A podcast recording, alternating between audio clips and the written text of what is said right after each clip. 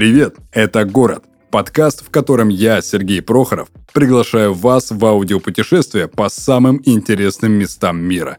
Каждый выпуск ко мне приходят гости со всех уголков земного шара, чтобы рассказать личные истории о быте, культуре, повседневности и душе тех мест, в которых они живут.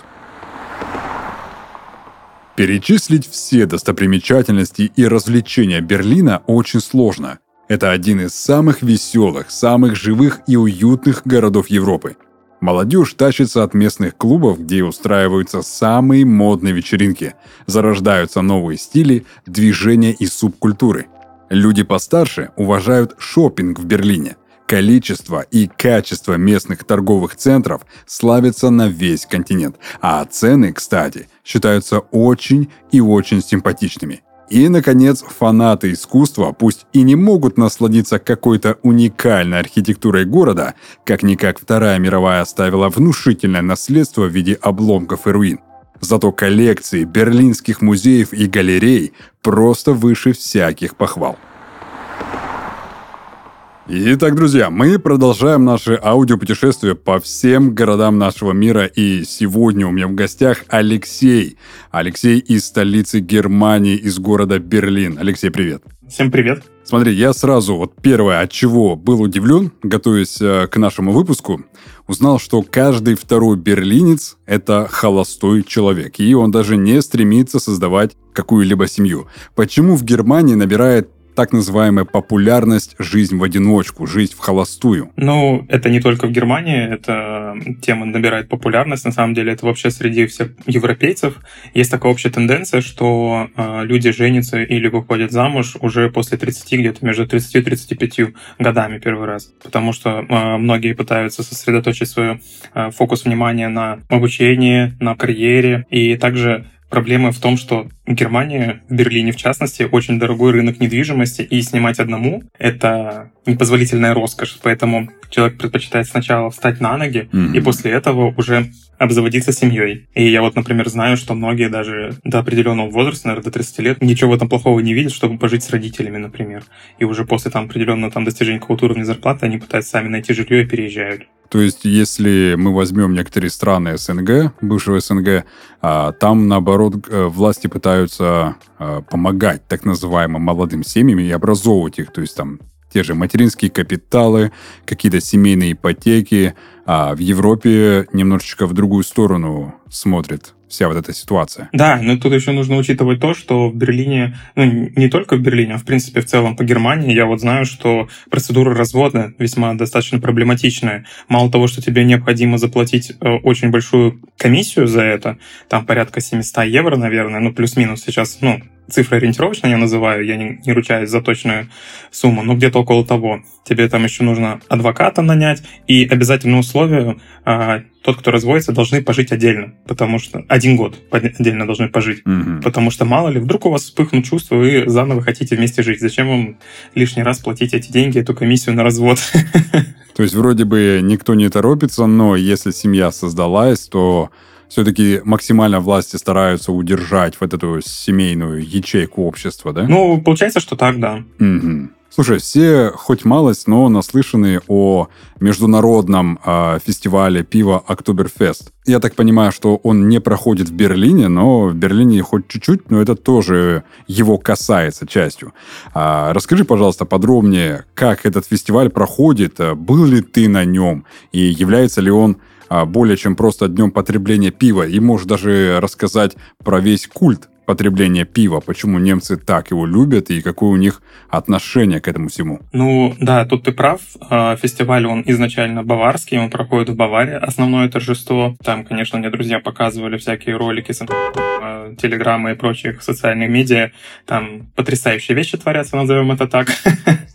И, ну, понятное дело, что по всей Германии тоже как бы отголоски доносятся. Там в барах какие-то недели Октоберфеста устраивают, но они не такие по масштабу, как, допустим, в той же самой Баварии проходят. То есть я вот знаю, например, что там просто тебе, может быть, какой-нибудь новый, там, ну, определенный сорт пива будет немножко или по скидке, или там как-то иначе предлагаться, преподноситься. Но чтобы в целом здесь праздновался в Берлине, я бы не сказал. Здесь, в принципе, у них своя определенная культура потребления пива. Э, здесь очень много его продается. Ты можешь его пить, я не знаю, там люди иногда, вот буквально вчера нам рассказывали, мне рассказывали историю, что такие немцы по окончанию рабочего дня в 5 часов вечера тебе подходят с бутылочкой пива, типа, давай, день рабочий день закончился, мы можем уже приступить.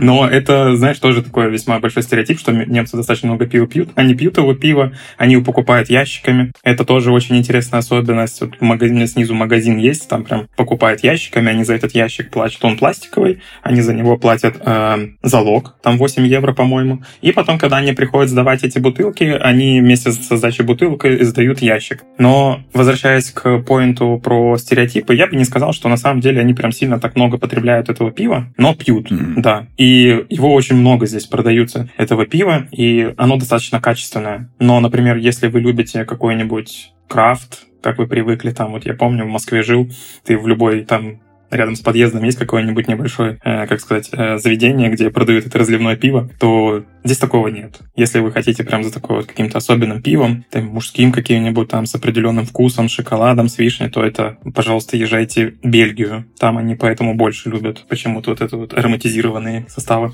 Здесь из интересного пива очень э, забавная есть штука. Здесь Берлин очень такой город э, велосипедный, и у них есть пиво свое для велосипедистов Радлер. Оно понижено э, алкоголесодержанием содержание и разбавлено соком. То есть там какое-то пиво с лимонным соком, пиво или с яблочным соком. И вот велосипедистам его можно пить, пока они на велике катаются. Mm. То есть получается как некий такой квас. Ну, типа того, да. Интересно. Слушай, ты э, сейчас э, кратко задел э, характерность самих берлинцев, немцев. А можешь подробнее рассказать о поведении, о характерности э, немцев, что для них является нормой, противоположности нашим взглядам и привычкам. Вот ты начал говорить про сдавать бутылки, да? У нас, например, э, как бы общество, ну, очень странно относится к людям, которые сдают бутылки. Это кажется, что ты, ну, какой-то немножко экономически проблемный человек. А я так понимаю, в Германии за это даже платят, если ты сдаешь чужую тару. Так ли это? Да, это совершенно верно. И вот это одна из особенностей, то, что немцы, они э, более трепетно относятся к экологии, к вопросам там, переработки мусора, к разделению этого мусора, не так, как у нас. То есть у нас там ты эту бутылку из-под минералки, допустим, выпил, ну и выкинул. Здесь нет. Ты за каждую бутылку, когда ты покупаешь в магазине, за пластиковую бутылку ты платишь дополнительно 25 центов, и, ну, типа, как бы ты ее, грубо говоря, в аренду берешь. И потом, когда ты их сдаешь обратно, тебе эти 25 центов отдают, и ты на кассе просто чек предъявляешь, с тебя эту сумму списывают, ну, типа, вычитают эту сумму. А, из еще особенности, пока мы говорим про экологию, да, вот здесь вот э, очень много сортируют мусора. Я, честно говоря, думал, что для меня, может быть, будет какой-то проблемой, но меня это всегда возмущало достаточно много в Москве, когда ты приходишь там с пятерочки, с вкусвилла, вот с этих мест приходишь, начинаешь что-нибудь готовить, у тебя такая гора пластика, и ты просто понимаешь, что у тебя это идет в общий контейнер, все это выбрасывается. А какая его дальнейшая судьба, куда он там все это разносится, потом на свалках и так далее и тому подобное, это непонятно. Здесь же, в Германии, у тебя отдельно контейнер для пластика, отдельно контейнер у тебя для бытовых отходов, отдельно бумагу собирает, отдельно биомусор собирает, тот, который может перегнить. Все это по раздельности. И, и здесь ты вот, знаешь, у тебя здесь такое ощущение, по крайней мере, у меня, не могу сказать за всех, то, что ты уверен, что то количество пластика, которое ты купил в магазине, оно точно будет переработано. И это, знаешь, немножко спокойнее. Mm-hmm. Да, и вот касаясь, опять-таки, экологичности и био, здесь очень хорошо развита культура, а, по крайней мере, знаешь, так бросается в глаза. Потребление вот биопродуктов. Для меня вот определенным шоком было, когда вот я приехал в 2021 году сюда, что здесь есть так называемые яйца свободных куриц. Это странно на самом деле звучит, но у них есть типа специальные фермы, где курицы не просто, знаешь, как вот на наших э, фермах сидят, просто в клетках где-то сидят mm-hmm. и несут эти яйца. Нет, у них там есть какие-то загончики, эти яйца, ну, и курицы там гуляют и несут яйца. И люди считают, что они вкуснее, но, как по мне, я не знаю, по мне они сильно отличаются. Разницы особой нет. Да, но это, наверное, как это, знаешь, как с вином. Чем дороже вино, там, тем его речи, ты начинаешь это чувствовать с яйцем. Я пока не научился это mm-hmm. различать. Mm-hmm. А вот слушай, еще по поводу характерности немцев. А, один мой коллега рассказывал историю, что его сестра живет в каком-то небольшом немецком городке, и она до сих пор не может привыкнуть к тому, что они экономят воду во время мытья посуды. Что, то есть, они пока не наберут а, целую раковину воды, и в этой раковине они будут гору посуду перемывать. Так ли это, либо это все-таки какие-то враки наговорили? Ты знаешь, я не могу сказать за всех, но вот пока вот я вот здесь живу полтора года, вот из тех людей, кого я знаю, никто таким не промышляет. То есть в основном люди предпочитают, знаешь, пользоваться посудомоечными машинами, потому что это э, экономичнее выходит. Правильно загрузишь и выберешь правильный режим работы, этой посудомойки, у тебя воды потратится меньше. Ну, естественно, у тебя времени еще будет больше, потому что посуду эту не будешь мыть. Поэтому я бы сказал, что это больше, мне кажется, наговаривают, хотя на самом деле я тоже такое слышал, когда я в России был, мне тоже такие вещи рассказывают, что там экономят, когда моется, экономят, когда посуду моют, но не знаю, я не могу сказать, что я так видел прям доказательства этого. То есть это может быть где-то там в глубинке, в каких-то деревнях, но явно не в таких центральных городах, как Берлин. Ну, скорее всего, да. Мне кажется, так. Слушай, а как так вообще получилось, э, что ты решил начать свою новую жизнь именно в Берлине, а не в любом другом городе Германии, будь то какой-нибудь а, Кёльн, более южный, или, там, не знаю, тихий, спокойный и живописный Бамберг? Вообще, у меня достаточно давно, еще не знаю, наверное, с года 2013, как я закончил университет, на первой работе поработал там, у меня была идея, мечта пожить где-то за рубежом, чтобы посмотреть вот культуру, как люди живут, как люди работают, поучить язык, попрактиковать его, потому что все-таки одно дело, когда ты язык учишь с преподавателем, а другое дело, когда ты каждый день работаешь с ним, с этим языком, и общаешься с коллегами, пытаешься до них донести и понимаешь их. Это две разные вещи. Вот. И получается, я к этой цели очень долго шел. Я учил, наверное, полтора года язык. Ну, у меня был определенный уровень. Не могу сказать, что прям нулевой. Я дошел до уровня B2 где-то по английскому. Mm-hmm. Начал проходить собеседование как раз, когда вот пандемия начала заканчиваться, когда начали немножко границы приоткрывать. Я решил, типа, что надо вот пробовать уже куда-то проходить собеседование. Я не только пробовал в Берлин, на самом деле, но Берлин был моей целью, потому что я читал много всяких статей на Хабре, типа, как завести трактор, как куда уехать. А, еще там тоже один блог читал, человек рассказывал, как он проходил собеседование. И я подумал, что Берлин — это город, где очень много всяких технических стартапов, где много всяких э, движения, субкультуры и прочего, и было бы прикольно начать свою попробовать, начать жить здесь. И поэтому основной фокус мой был именно найти работу в Берлине, а не где-нибудь в другом городе. Но, к слову сказать, я пробовал, например, тот же Париж собеседоваться, но мы там немножко не сошлись в результатах собеседования.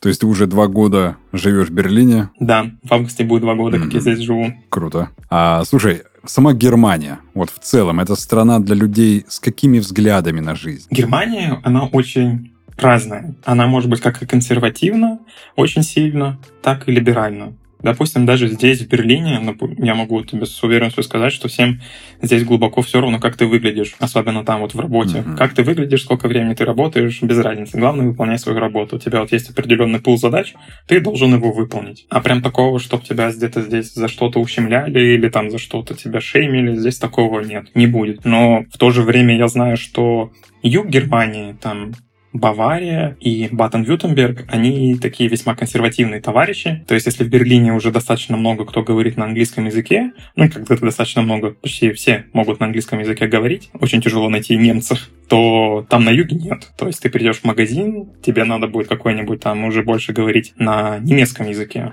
нежели на английском. Поэтому здесь все по-разному, все... Каждый найдет для себя свое, главное это быть готовым к адаптации. То есть если ты, ну, если ты привык к какому-то определенному стилю жизни и ты не можешь его изменить, то тебе будет сложно. А если ты открыт к новому миру, если ты можешь что-то в себе поменять, как-то с чем-то смириться, на что-то забить, то ты сможешь себе здесь смело найти в Германии что-то прям, что тебе жизни необходимо. Угу. То есть можно сказать, что вся Германия, она по сути своей многогранна и в каждом э, регионе, будь то там, Бавария, либо вот Берлин, везде можно что-то свое найти, да? Да, да, здесь э, угу. абсолютно многогранно она, это Германия. И сейчас вот главное, как месседж, который они доносят в, через социальные медиа, я вот периодически в Инстаграме читаю, что они хотят как-то поднимать проникновение английского языка в стране, потому что рабочей силы здесь не хватает, но в то же время сама Германия не хочет, как бы, как сказать, вводить в свою жизнь больше английского языка. Они считают, типа, что ты приехал, значит, ты должен говорить здесь на немецком языке. То есть в этом плане, можно сказать, вот очень консервативная. Но мне кажется, то, что рабочая рабочей силы не хватает, это их переломит.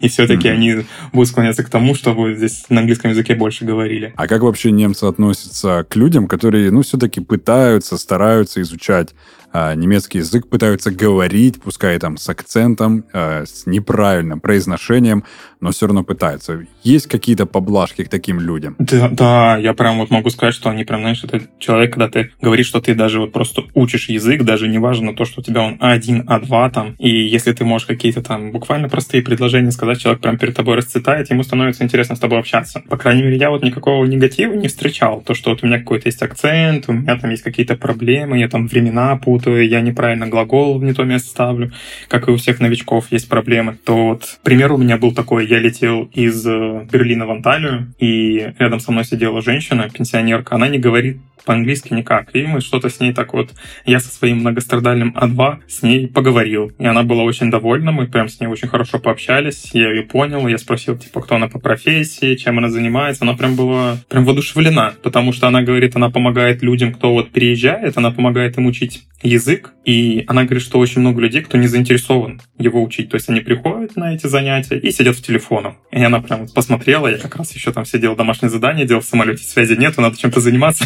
Я сидел домашку, делал по-немецкому, и она там прям прониклась этим очень сильно. И я вот знаю, что на собеседованиях, если ты говоришь, что ты владеешь немецким языком, даже вот в IT-сфере, и если ты можешь некоторый как сказать, немножко пообщаться, там несколько минут на немецком языке, то к тебе тоже отношения меняются, и прям тоже люди достаточно так расцветают и становятся довольными. Mm-hmm. То, что, типа, о, классно. Он старается ассимилироваться здесь. Это очень хороший знак.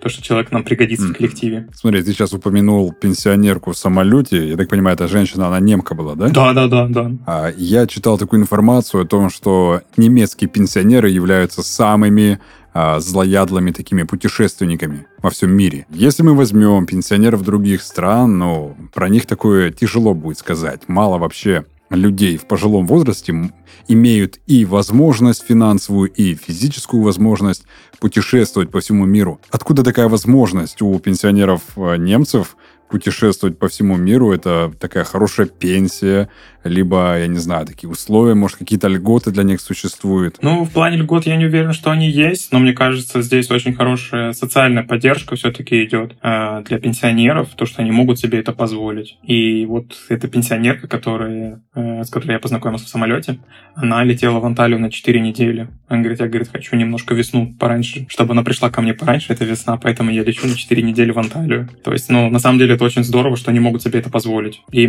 мне кажется, это все-таки связано знаешь, с уровнем жизни и с покупательной способностью, что они могут просто себе это позволить. Это в первую очередь.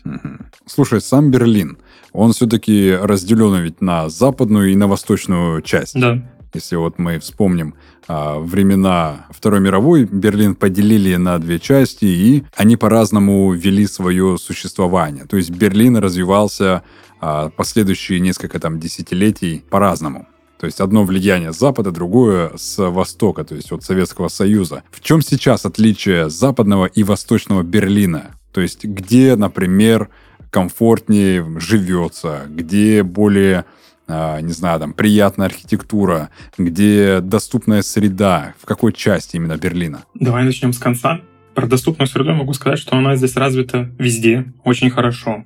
Это прям тоже вещь, которую я вот обратил на нее внимание по сравнению с той же Москвой, что любой маломобильный пассажир, он может с поверхности земли оказаться на поверхности платформы в метро, например, без каких-либо проблем. Если тебе нужно воспользоваться автобусом, автобус подъезжает, выходит водитель, достает специальный пандус, загружает маломобильного пассажира, помогает ему заесть, заехать в автобус. С этим проблем нету в любой части Берлина. Ну, а в целом э, отличается, ну, как мне кажется, большая часть архитектура. То есть Восточный Берлин, он такой, скажем так, там есть было влияние Москвы, там есть вот эти вот большие проспекты э, широченные с, со сталинской архитектурой. Здесь есть Карл Маркс аллея, тоже входит в наследие ЮНЕСКо, как очень там длинная улица с, в одном стиле, которая вся сделана. Это там все в сталинском таком ампире, как проспект Мира сделан. Mm-hmm. И у меня вот знакомая недавно прилетала сюда, она жила у друзей как раз на этом проспекте, она приехала ночью, утром просыпается, такая говорит, открывает открываю окно. Как, я оказался в Москве? Я вроде в Берлин приезжал. И говорит, почему я где-то на Кутузовском проспекте?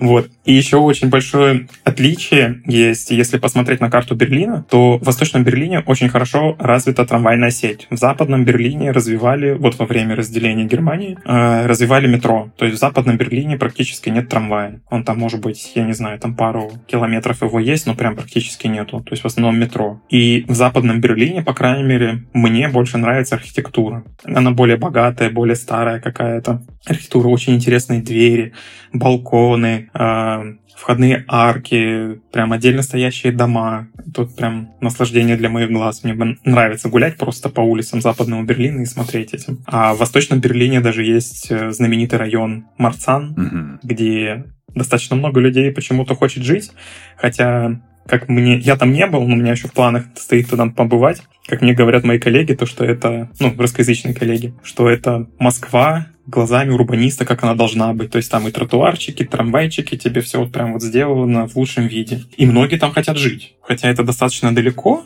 от центра города. Но вот мне, например, больше нравится Западный Берлин, и я вот нахожусь территориально в Западном Берлине. Это они, наверное, насмотрелись э, разных обзоров от э, урбаниста Варламова и считают, что вот урбанистика должна быть вот такой. Доступная среда должна быть такой. Ну да, скорее всего, так и есть. А что касается той самой Берлинской стены, где а, меня интересует, там до сих пор э, граффити Брежнева э, имеются, либо уже все подстерли? Да, Э, есть э, это знаменитое граффити, оно расположено в восточной части города. Считается, что это восточная часть города. Э, это West Side Gallery. Там есть много мест, где много пространства на этой стене, которое предоставлено для того, чтобы было художниками украшено там разными граффити, и это граффити там есть. Также части Берлинской стены можно встретить, в принципе, по всему городу. То есть даже вот здесь у меня в Западном Берлине, я недавно здесь ходил, гулял, хотя это как бы считается достаточно уже далеко от самой границы, от самой черты, где проходила эта стена. Угу. Я гуляю, гуляю, и так посреди двора стоит кусок этой стены.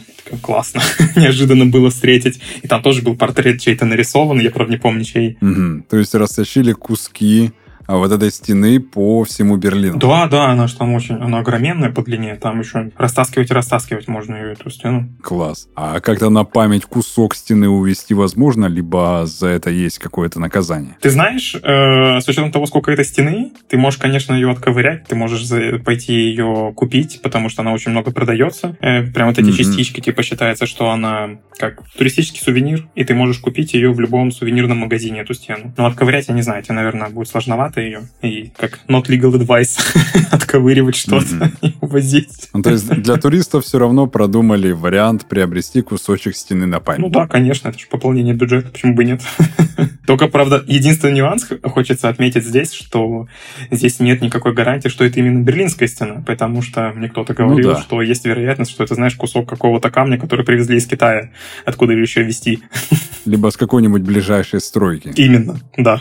Так что, если будете ковырять эту стену или покупать кусок где-то в сувенирном магазине, а, не верьте на 100%, что это та самая Берлинская стена. Слушай, я когда готовился к выпуску, э, я начитался информации о том, что турки очень сильно заполонив э, всю Германию, а в частности именно Берлин, они как-то более-менее повлияли на немецкую кухню. Так ли это? И если это не так, тогда расскажи подробнее о немецкой кухне. Ну, в повседневной жизни я бы не сказал, что прям сильно повлияли турки. Это первый момент. И второй момент все-таки надо учитывать, что турки как гастробайтеры, их приглашали в основном в Западную Германию. В Берлин они уже потом приезжали. То есть э, основная часть их сосредоточена где-то вот в районе как раз Кёльна, там большая часть. Но да, в Берлине здесь есть пару таких районов, мест, где очень много как бы турецких кварталов, назовем их так, где есть и кухня турецкая, и магазины турецкие, и там даже какие-то они сим-карты предлагают. Ну, короче, своя атмосфера абсолютно. А по поводу кухни, ну, всем известный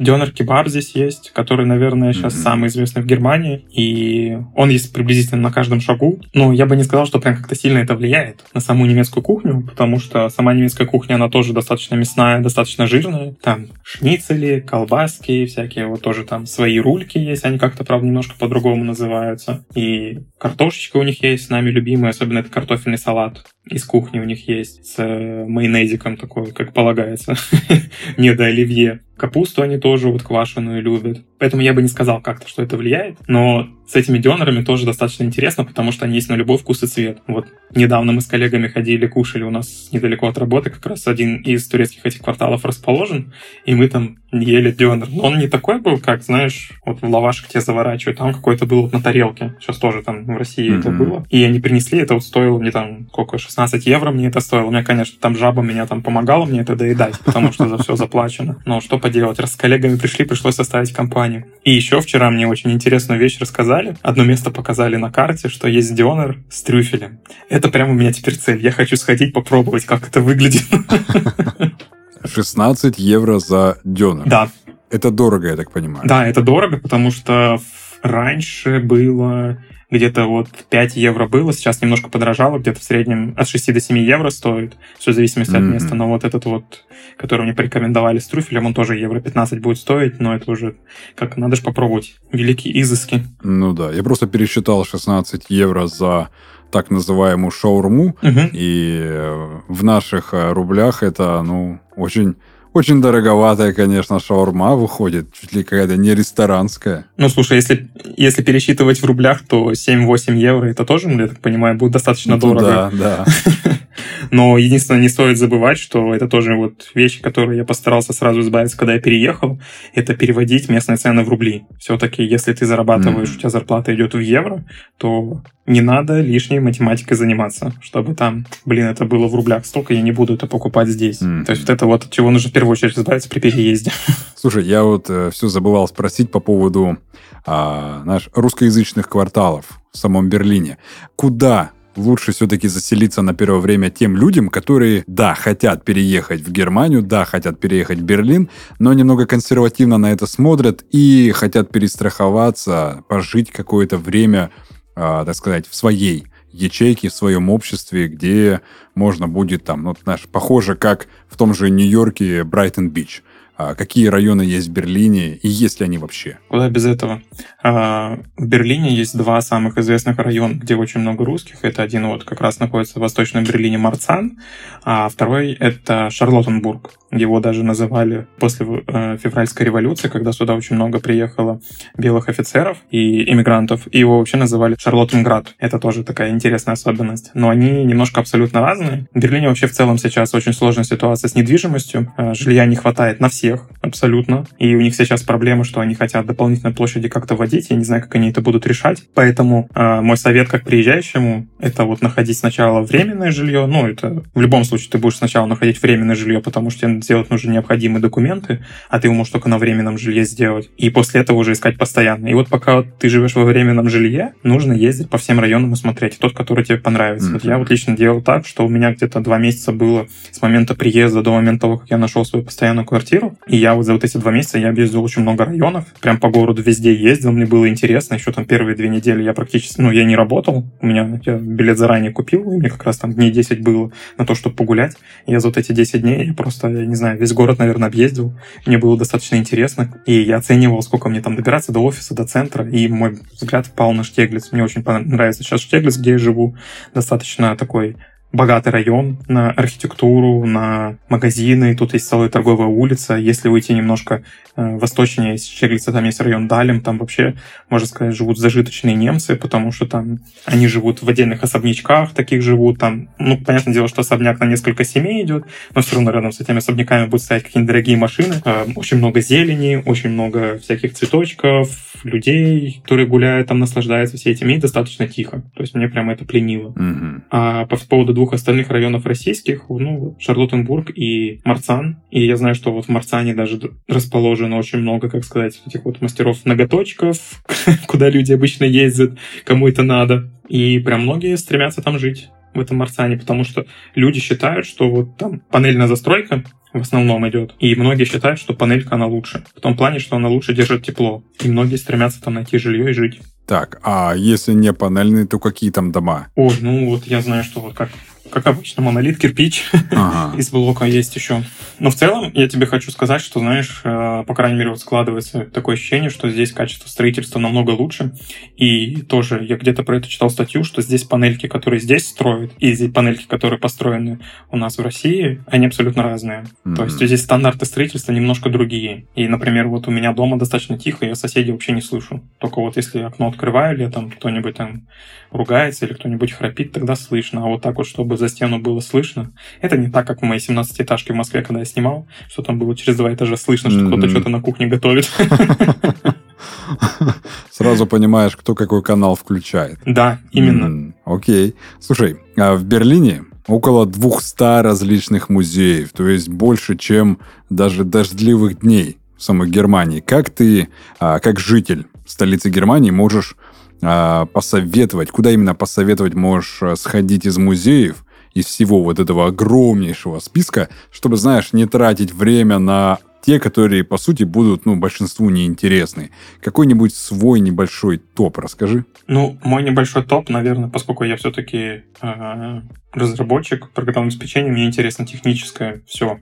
Я там очень люблю поезда, самолеты люблю, мне все это нравится. Я бы настоятельно рекомендовал посетить технический музей в Берлине. Он расположен практически в центре города и достаточно интересно. То есть там для любителей транспорта там есть целое депо железнодорожное, в котором можно полазить.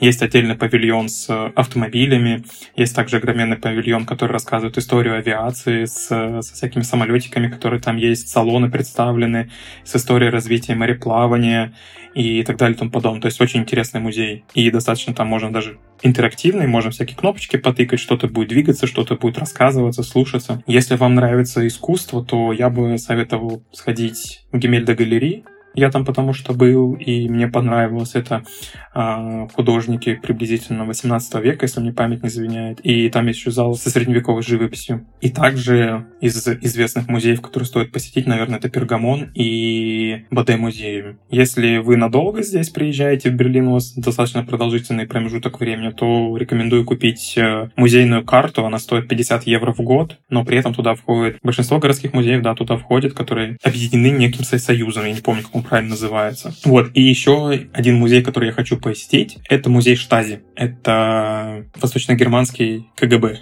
назовем это так.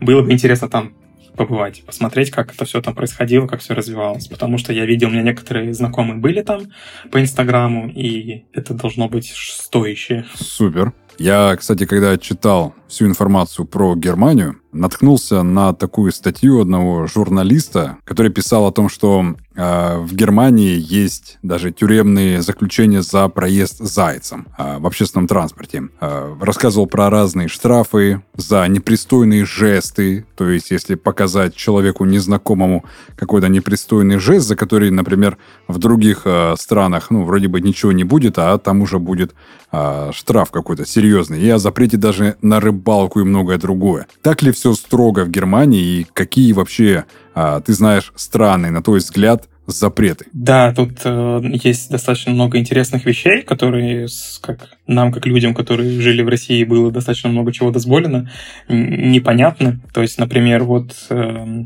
одна из таких вещей, я знаю, что здесь нельзя как бы, если ты ругаешься и кого-то там, условно говоря, я не знаю, может так в эфире говорить, посылаешь, э, то тебя потом за это могут, тебе может за это штраф какой-то прийти. Я, правда, не знаю, как это будет доказываться, но вот за вот ругань такое есть. Я слышал, по крайней мере. Но я не знаю, насколько это правда, но мне, по крайней мере, такое тоже рассказывали. Но про проезд зайцем я могу сказать, что тюремного заключения вряд ли будет. Скорее всего, тебе просто выпишут штраф прямо сразу на месте. Тебя, понятное дело, высадят с этого транспорта. А, оплатить на месте не предлагают, насколько я знаю. Ты выписываешь, тебе выписывают штраф, ты его должен оплатить. Если ты его не оплачиваешь, то, то эту информацию отправляют в коллекторское агентство. Из интересных вещей также я видел один раз, когда гулял по городу, как работает полиция на велосипедах, которая контролирует э, велосипедное движение. То есть, если ты где-то там переезжаешь, например, на красный цвет дорогу, потому что ты считаешь, ну что, машин нету, я поеду, а тебя в это время засекает полиция на велосипедах, они тебя догоняют, останавливают и начинают тебе рассказывать, какие правила ты нарушил. И я был свидетелем того, как какой-то молодой человек нарушил правила, он, по-моему, против движения ехал, или он не по велодорожке ехал, по тротуару он ехал, ехал, мешал обычным людям идти. Они его остановили, достали из кармана терминал, сказали, на, вот плати. Прям на месте.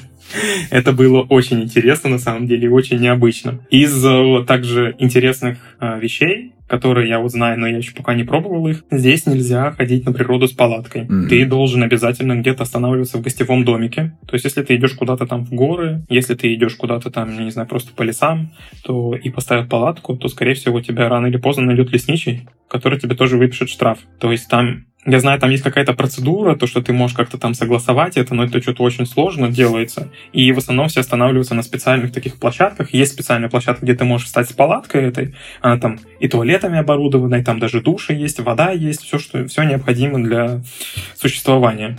Но вот так вот, например, как я ходил на Алтай и в Сибирь с палаткой, здесь такого нету, к сожалению. Mm-hmm. Хотя, мне кажется, вот в Альпах где-нибудь там полазить было бы интересно. Ну да. То есть э, так называемый привычный пикник, куда можно прийти с мангалом, а, с шампурами, с вином, с палаткой – такое в Берлине и в Германии не прокатит. Ну, э, с палаткой, как ты поставить ее можешь, но просто ты в ней не можешь ночевать, потому что если ты mm-hmm. будешь в ней ночевать, там, типа, то за тобой придут. Но в целом сейчас, вот в прошлом году была засуха, у них был вообще, в принципе, запрет на разведение э, костров. Mm-hmm. Но я знаю, что вот по весне, ну, тоже, так же, как у нас, там, на 1 мая, ну, не на 1 мая, где-то вот в мае, многие собираются здесь, в Берлине есть такое поле, Темпельхоф, это бывший аэропорт, и жители Берлина выступили против его закрытия, против его застройки, и ты сейчас просто приходишь, гуляешь по этому полю, просто вот поле, две взлетно-посадочные полосы, недалеко от центра, достаточно близко. Там можно вот прям я знаю, там люди устраивают барбекю, периодически устраивают, mm-hmm. что-то там делают, приносят туда. То есть прям строгого запрета на разведение костра, только если он есть официально. А вот так вот, чтобы ничего не пожарить, такое можно. Mm-hmm. Потому что даже вот тех же вот турецких районах, в прошлом году я вот гулял, я видел, ты так идешь, идешь в какой-нибудь скверик, и так ты видишь, что там вот именно турецкая тусовка какая-то происходит, они что-то жарят, там шашлычки какие-то делают, что-то еще там делают, все, все это mm-hmm. есть. То я просто, когда смотрел разные ролики про Германию, и там показывали именно вот эти современные такие районы, которые застраиваются именно для мигрантов. Uh-huh. И они как раз-таки строят эти районы с местами для барбекю, чтобы а, многие люди, которые там, например, мигрируют в Германию, и они в Берлине могли бы себя как-то более-менее комфортно чувствовать своими там привычками. И им делают вот так называемое такое социальное жилье, и там есть даже у самого захудалого социального жилья есть такая зона барбекю. Вот, наверное, в турецких районах она и есть. Ну, там не конкретно зона была, они просто в парке на травке сидели. Тут, кстати, mm-hmm. про барбекю хочу сказать тоже такую интересную вещь. А, вот у меня, например, балкон есть, и тут очень культура, вот бал, э, как проводить время на балконе, она очень хорошо развита. Там цветочки люди высаживают, столики ставят. И у меня по договору квартиры я могу иметь на балконе гриль электрический, я могу mm-hmm. жарить. А поскольку у меня вот такой двор полуколодцем идет, и периодически вот по субботам, по воскресеньям, особенно когда тепло, ты открываешь окно, и у тебя начинается вот этот вот запах шашлыков, сосисочек, такой mm-hmm. прям, знаешь, стойки домой пробираться. Супер, круто. Ну и в конце я попрошу тебя дать некое такое напутствие всем тем, кто мечтает или уже собирает, пакует свои чемоданы для переезда в Берлин. Некоторые советы лично от тебя, чтобы а, проще было как-то ассимилироваться, проще начать разговаривать с людьми и вообще от чего стоит а, держаться как можно подальше. Ну, мне кажется, главный совет — это не бояться и пробовать. Без этого никак не получится. То есть, если ты просто «я бы вот тоже переехал, я бы там то, я бы там это», так не работает. Надо что-то действовать, какие-то выполнять решения. То есть, я рекомендую учить язык, прокачивать свои софт-скиллы и хард-скиллы для того, чтобы найти хорошую оплачиваемую работу и уже потом переезжать. И обязательно перед переездом не забудьте поставить апостили и заверить все. И многие рекомендуют еще, если вы там уезжаете, непонятно, как там ситуация будет, это оформить на кого-нибудь генеральную доверенность, там, например, на родителей своих, потому что без этого потом дистанционно будет сложно это все оформить. Супер. Алексей, спасибо тебе большое, что все-таки пришел а, ко мне на эфир, рассказал как можно больше и полезного о Берлине, о характерности немцев, это было очень интересное аудиопутешествие, я тебе очень благодарен. Да, vielen Dank, viel Spaß, tschüss. Все, всем спасибо и пока.